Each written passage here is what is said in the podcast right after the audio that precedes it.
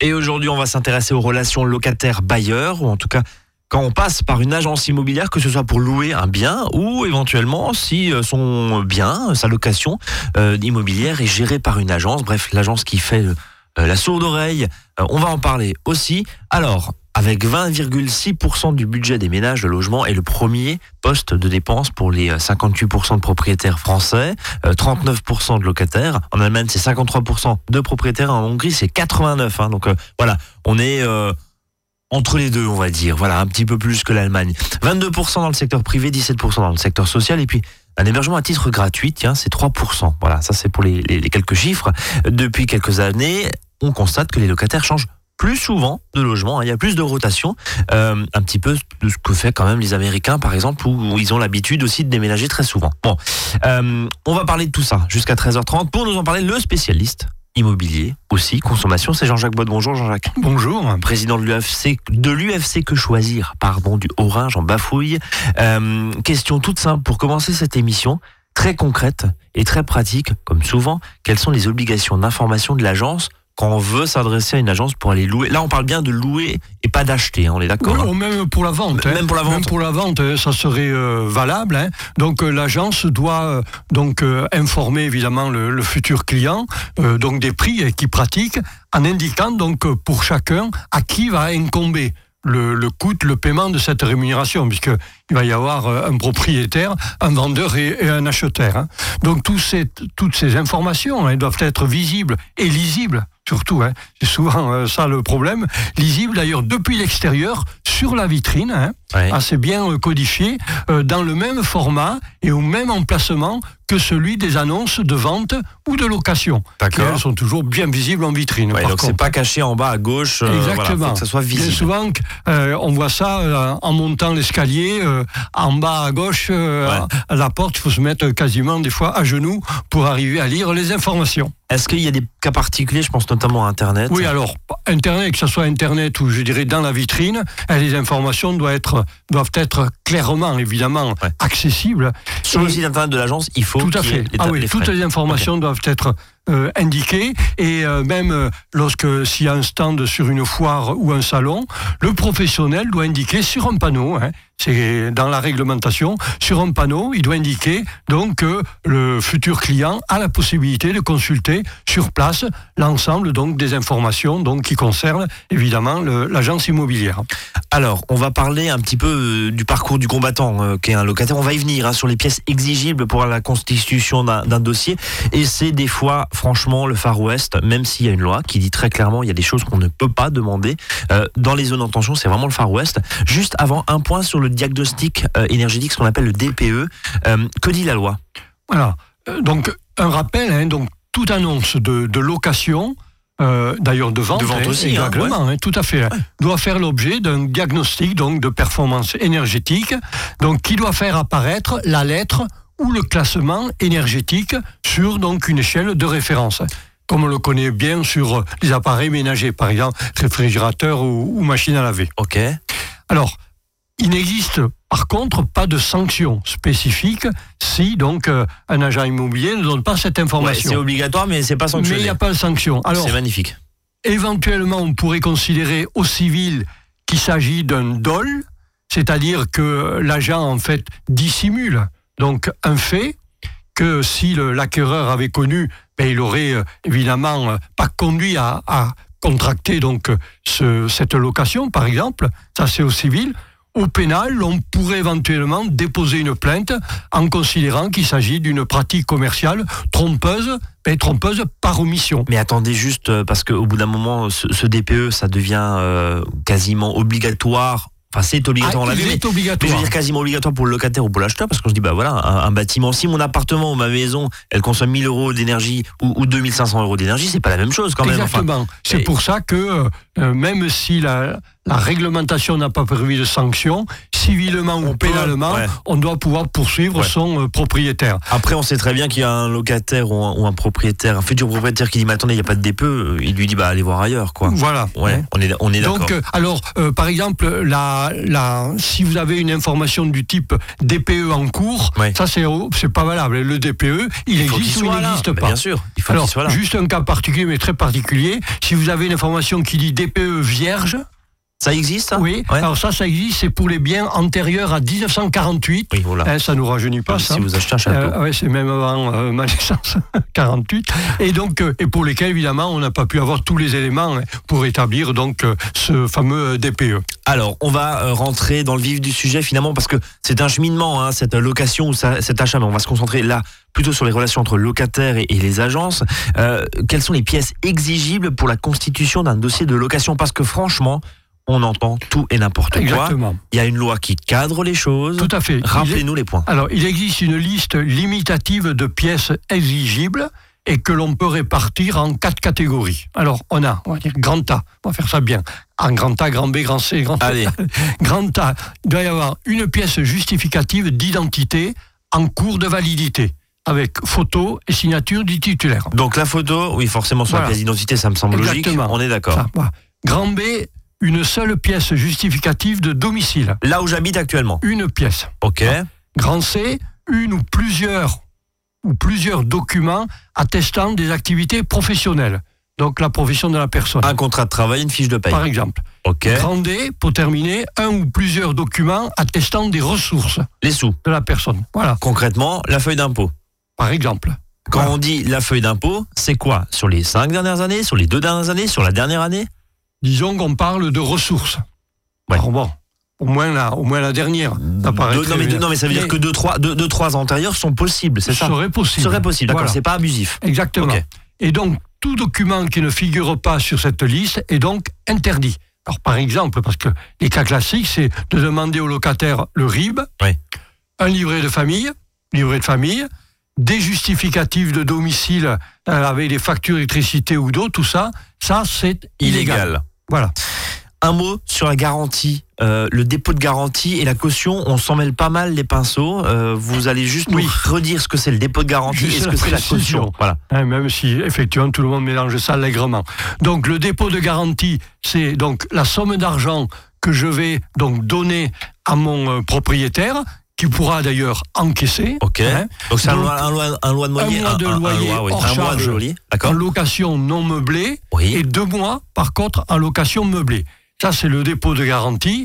Euh, donc, ensuite, la caution, c'est par contre euh, trouver une personne qui se portera garant si je ne paie pas mon loyer. En général, papa-maman. Papa-maman, d'accord. Donc, ils vont écrire un texte manuscrit. Ok. Écrit manuscrit, ok, compris? Voilà. Et pas quelque chose d'imprimé. Donc, ils se portent garant si donc le fiston ou la fille n'arrive plus à payer son loyer.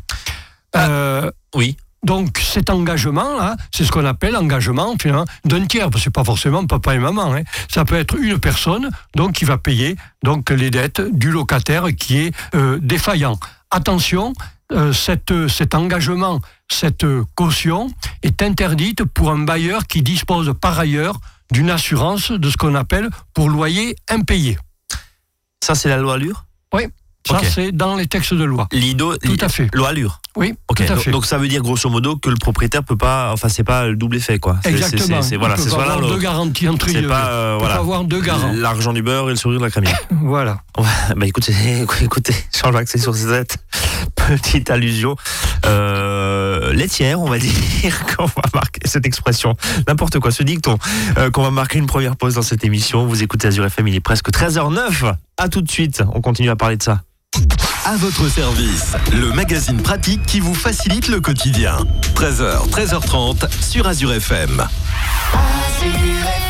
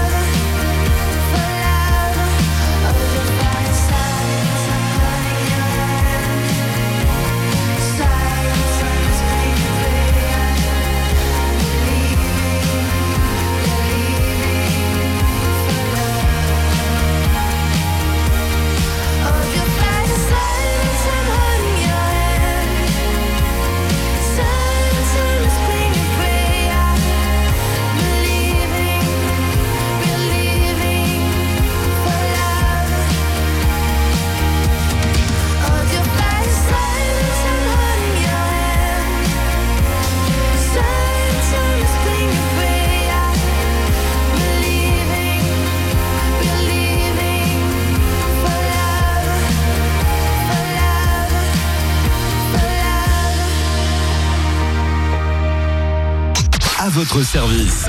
13h, 13h30 sur Azure FM, avec Brice et ses experts.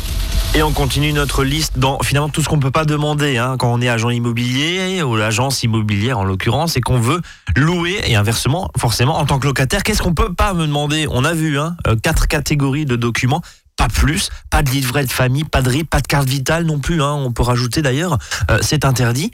Euh, juste un, un, petit mot, la recommandation d'un propriétaire, d'un ancien propriétaire, ça, ça c'est légal. Hein oui, ça c'est légal. Il n'y a pas de problème. Oui, tout à fait c'est pas dans les interdictions. Euh, alors, on a vu les garanties financières, hein, le dépôt de garantie, euh, petite piqûre de rappel tout à l'heure. Alors, petite question, est-ce que pour optimiser les chances d'avoir un logement, euh, est-ce que l'agence peut demander un chèque de réservation ou en gros faire signer un espèce d'acte d'engagement ou une espèce de, de, promesse de location, si je puis dire? Voilà.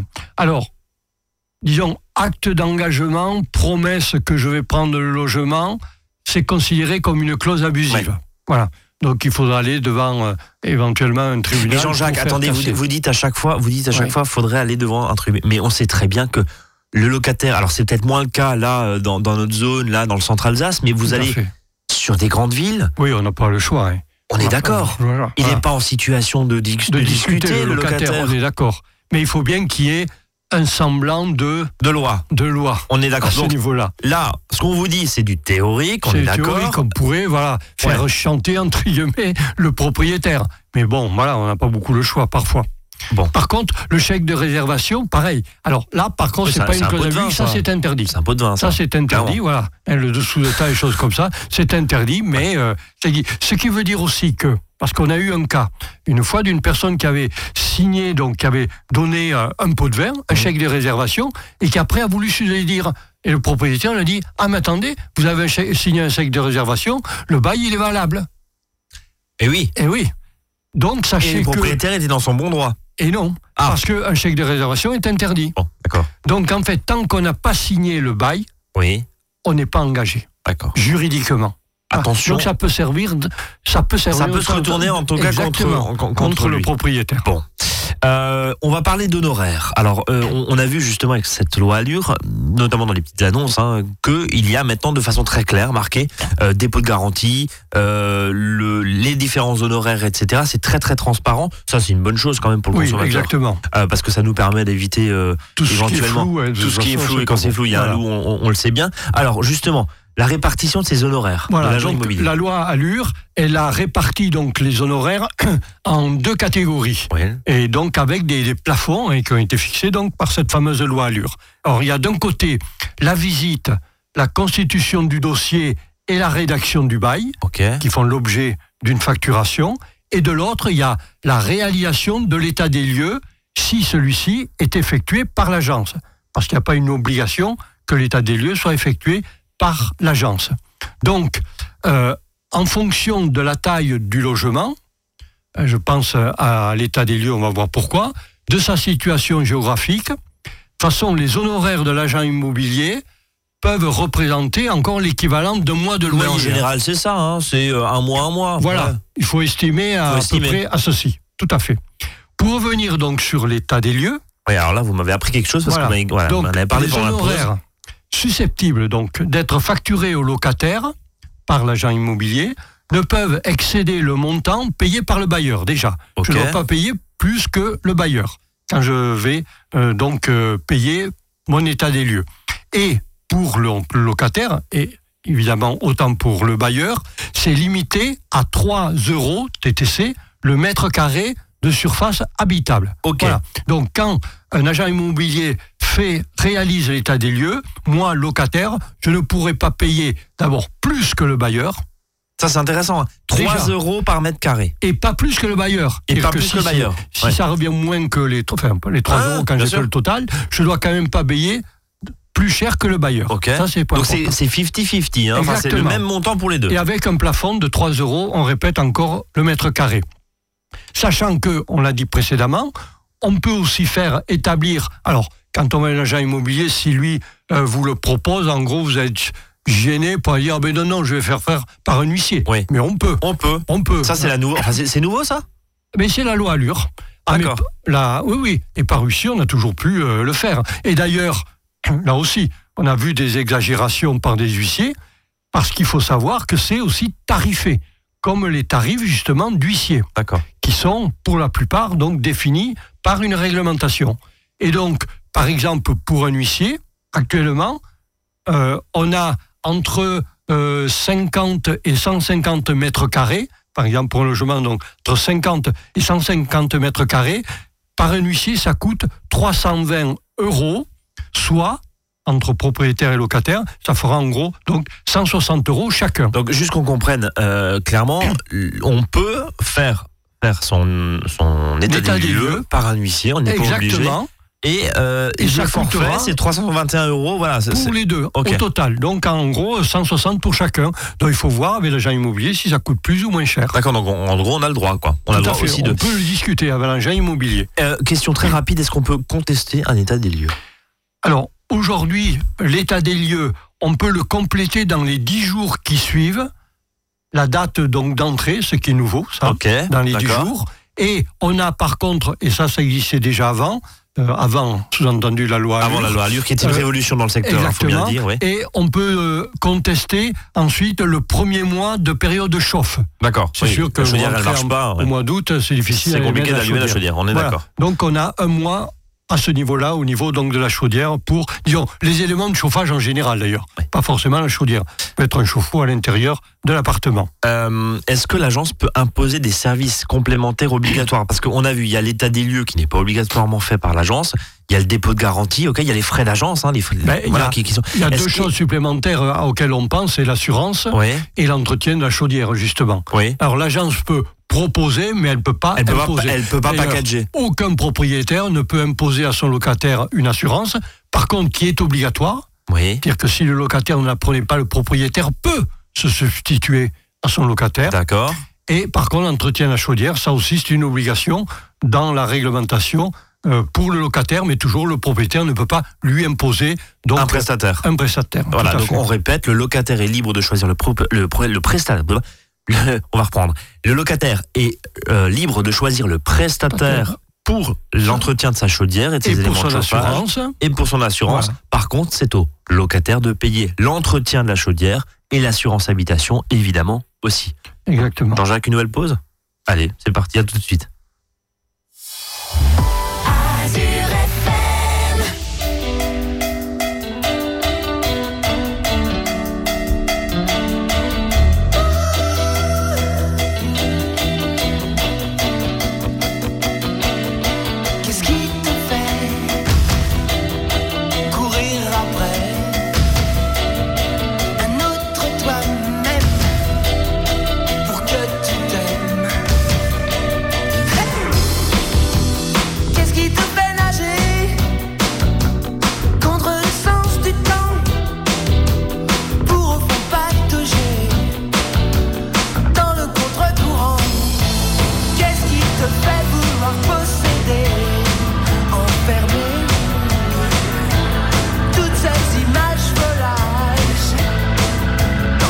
C'est juste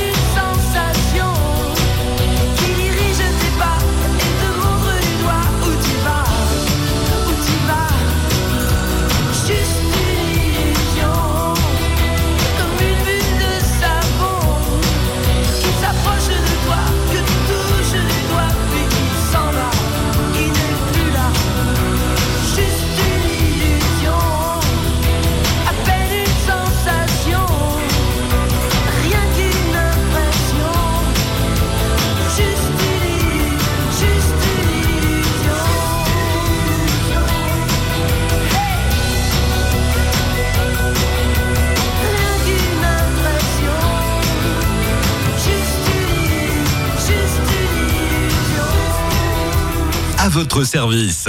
13h, 13h30 sur Azure FM, avec Brice et ses experts. On continue encore à parler de ces relations finalement entre locataire bailleur et puis l'agent immobilier, l'agence immobilière voilà, qui peut gérer dans certains cas une location. Euh, il s'agit de ça. Cet après-midi, on, en parle. Bienvenue si vous nous rejoignez. N'hésitez pas à nous réécouter en podcast azur-fm.com. Euh, Jean-Jacques, juste, alors on a vu hein, les honoraires quand on passe par une agence immobilière. Juste un point, euh, il y en a plein, il y a plein d'agences immobilières sérieuses, faut le dire aussi, évidemment.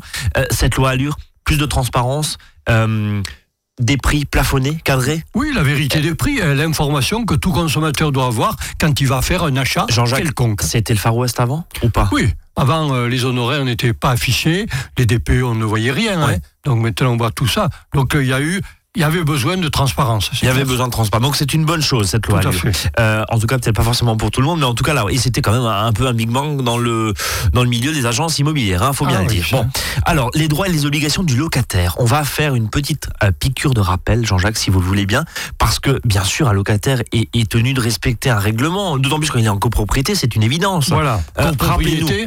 Voilà, il doit respecter donc le règlement de copropriété, qui est finalement la loi entre les parties. Oui. Euh, si ce locataire souhaite réaliser des travaux sur des parties communes, évidemment, il doit avoir l'accord de la copropriété. Euh, celle de son bailleur ne suffit pas, hein, puisqu'on rentre dans le commun, on vient de le dire. Et de rappeler aussi que le bailleur, et ça c'est important, est responsable de son locataire, hein, surtout quand il fait du bruit. Et on va y venir. Exactement. hein. Euh, rappelle aussi, un copropriétaire ne peut pas attribuer à son locataire plus de droits qu'il en a lui-même en mettant, par exemple, en location euh, des parties communes. Voilà. D'accord. hein. Il s'approprie les parties communes et les donne à son locataire. Bon, alors il y a un autre point. euh, voilà, j'ai, euh, alors donc là on va se mettre du côté du, du locataire finalement, Euh, du locataire. On va prendre ça avec une location par euh, une agence et une gestion par une agence. Voilà. Donc mes charges locatives me paraissent trop élevées ou j'ai un problème. L'agence reste sourde finalement à mes demandes. Qu'est-ce que je peux faire? Voilà. Alors ça, c'est souvent un litige. Le propriétaire, le locataire qui euh, pense que vraiment il paye beaucoup trop, euh, surtout au niveau chauffage. Ouais. Voilà. Alors qu'est-ce qu'il peut faire? Alors ce qu'il faut rappeler, c'est que l'interlocuteur du locataire, c'est toujours le bailleur. Même quand la location a été faite par une agence et que le bien Alors. est géré par une agence? Voilà, il faut faire la différence. Si l'agence a un mandat de gestion, donc c'est à l'agent de présenter là les justificatifs de charge, puisqu'elle a un mandat pour faire la gestion, donc en lieu, comme on dit, et place du propriétaire. Ok. Par contre, si l'agence a uniquement fait la mise en location sans mandat de gestion, donc là, c'est au propriétaire de présenter les justificatifs. Donc le locataire, il faut qu'il sache si l'agence a ou pas un mandat de gestion. Ok, donc ça il le sait normalement quand il rentre dans le logement. On est. On On devrait le savoir. Bon. Voilà. Donc, de la même façon, hein, de la même façon, un locataire ne peut pas saisir ou contacter un syndic. D'accord. Sauf si, évidemment, il a aussi, parce que ça peut exister, un mandat de gestion de l'appartement. Donc le syndic peut aussi être gestionnaire Mandataire d'un appartement. Ça pourrait être le cas. hein. Donc, Faut suivre, hormis, tout à fait. Hormis cette hypothèse, donc, et c'est en général toujours le cas, souvent le cas, le syndic n'est pas tenu donc de répondre aux réclamations et autres interrogations d'ailleurs d'un locataire. D'accord. Alors, le propriétaire, lui, qu'est-ce qu'il faut faire Pour consulter les justificatifs, parce que c'est pas évident, lui, non plus, et le copropriétaire, pour avoir ses justificatifs. Il ne pourra donc les, les consulter que lors donc, de la journée qui est prévue à cet effet, qui a lieu entre la convocation à l'Assemblée Générale et la tenue donc, de l'Assemblée l'Assemblée. Générale. Voilà. Bien. Bien, bien, bien. Donc, Donc, renseignez-vous. on voit que le, propriétaire, il peut pas avoir comme ça les justificatifs à tout moment. On va être Ce que le locataire souvent ne comprend pas. on, on va être très concret euh, puisque euh, la, la question qu'on se posait là dans cette partie c'est voilà euh, l'agence reste mes demandes j'ai pas euh, elle a obligation légale de présenter ces documents là on est d'accord Le propriétaire, enfin l'agence si le bien est- géré voilà, elle doit le. et le propriétaire aussi Exactement. Dans ce cas-là. sinon c'est quoi? Ben, sinon, euh, le locataire pourrait considérer que euh, il il y a, il y a paye. il y a, il y a, euh, cash euh, ou en tout cas il y a filouterie Non, lui pourrait constater que finalement, il n'a pas les documents de preuve. Oui. Donc, alors, sur les charges, on va dire ça quand même un peu à voix basse, il pourrait éve- éventuellement les mettre sur un compte bloqué, puisqu'on ne peut pas lui justifier. Ouais. D'accord. Moi, je mais ne mais c'est pas, sur, c'est sur. Vous, vous qui siégez dans les, cons- dans les commissions de, Ça, c'est de classique, conciliation, ça. ça c'est classique. Oui, c'est que, mais le, le locataire, il sait pas à qui s'adresser. Ouais. Voilà. Alors, il va voir son propriétaire, alors il sait pas qui c'est, si c'est l'agence. Alors, soit il va au syndic. Non, lui, il n'a rien à voir là-dedans. Euh, Toujours, je vais voir mon propriétaire, donc le vrai ou le faux, suivant qu'il a un mandat ou pas. Euh, un autre cas très concret, euh, voilà, j'ai un chauffe-eau, il, il tombe en rade, ça fait 15 jours que j'ai plus d'eau chaude, qu'est-ce que je fais? Mon propriétaire. hein. Et si l'agence euh, gère? Si l'agence est mandatée, c'est elle le propriétaire qui doit faire le travail à la place du propriétaire. Sinon, je fais quoi? Ah, sinon, je vais aller devant un tribunal. Ah, je suis obligé. Si le propriétaire ne me remplace pas le chauffe-eau, par exemple, ou en tout cas euh, laisse traîner pendant un mois, un mois et demi, euh, un défaut de chauffage, qu'est-ce que je fais? Alors, on pourrait, il peut considérer le locataire s'il est dans une situation entre guillemets catastrophique. Supposons qu'il a un petit enfant, Ouais. il pourrait même à la rigueur faire faire les travaux par lui-même. D'accord. Et après, mais Envoyer. attention, il vaudrait mieux avant qu'il ait en référé l'autorisation du juge. Ouais, mais ça, ça prend des plombes. Non, en référé, non, ça peut être immédiatement. Ça peut être fait, je dis pas dans l'heure, mais dans la journée. Euh, commission de conciliation, Oui, au pire. exactement. Exactement, genre de pour essayer de, de résoudre les problèmes. Voilà, bien, on termine avec euh, finalement les troubles. Euh, parce qu'il faut rappeler une chose, c'est que en fait le bailleur, donc le propriétaire, est responsable de son locataire De ou son de ses locataire. locataires. Tout à fait. Un propriétaire un immeuble.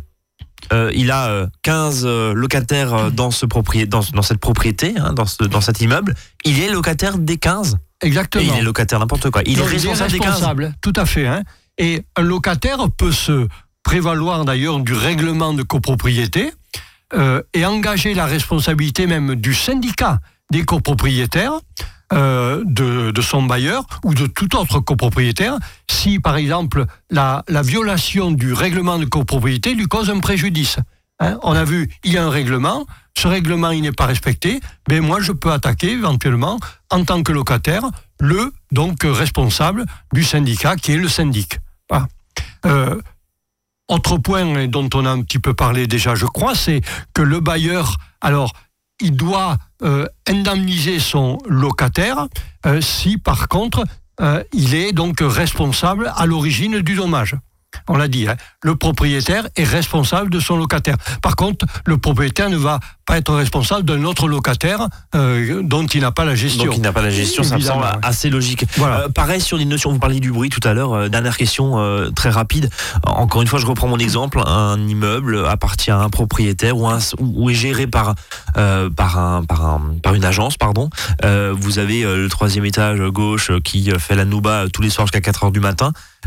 Donc, responsable moi, locataire, je vais d'abord euh, sonner donc euh, chez donc euh, ces gens bruyants. Oui. Euh, si ça ne bouge pas, ben je peux aller voir le propriétaire de ces gens-là, puisque lui, propriétaire, il est responsable. Il est responsable Et- de la quiétude des lieux. Exactement, puisque on doit euh, avoir un appartement qui soit euh, donc viable, et donc euh, un propriétaire pourrait d'ailleurs pourrait d'ailleurs euh, résilier un bail à un locataire qui serait donc trop bruyant, qui poserait problème aux autres locataires.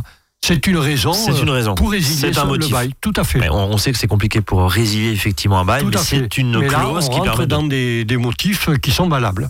Jean-Jacques, merci beaucoup euh, d'avoir euh, éclairé notre lanterne, en l'occurrence de locataire, un petit peu compliqué des fois, mais vous avez essayé de, de déchiffrer tout ça. Vous avez des questions, n'hésitez pas à vs.azur-fm.com ou depuis notre Facebook Azur FM. Je vous souhaite une très belle journée. Jean-Jacques, on se donne rendez-vous bientôt sur cette antenne. Oui, à bientôt. À bientôt, merci. Salut à tous et à demain.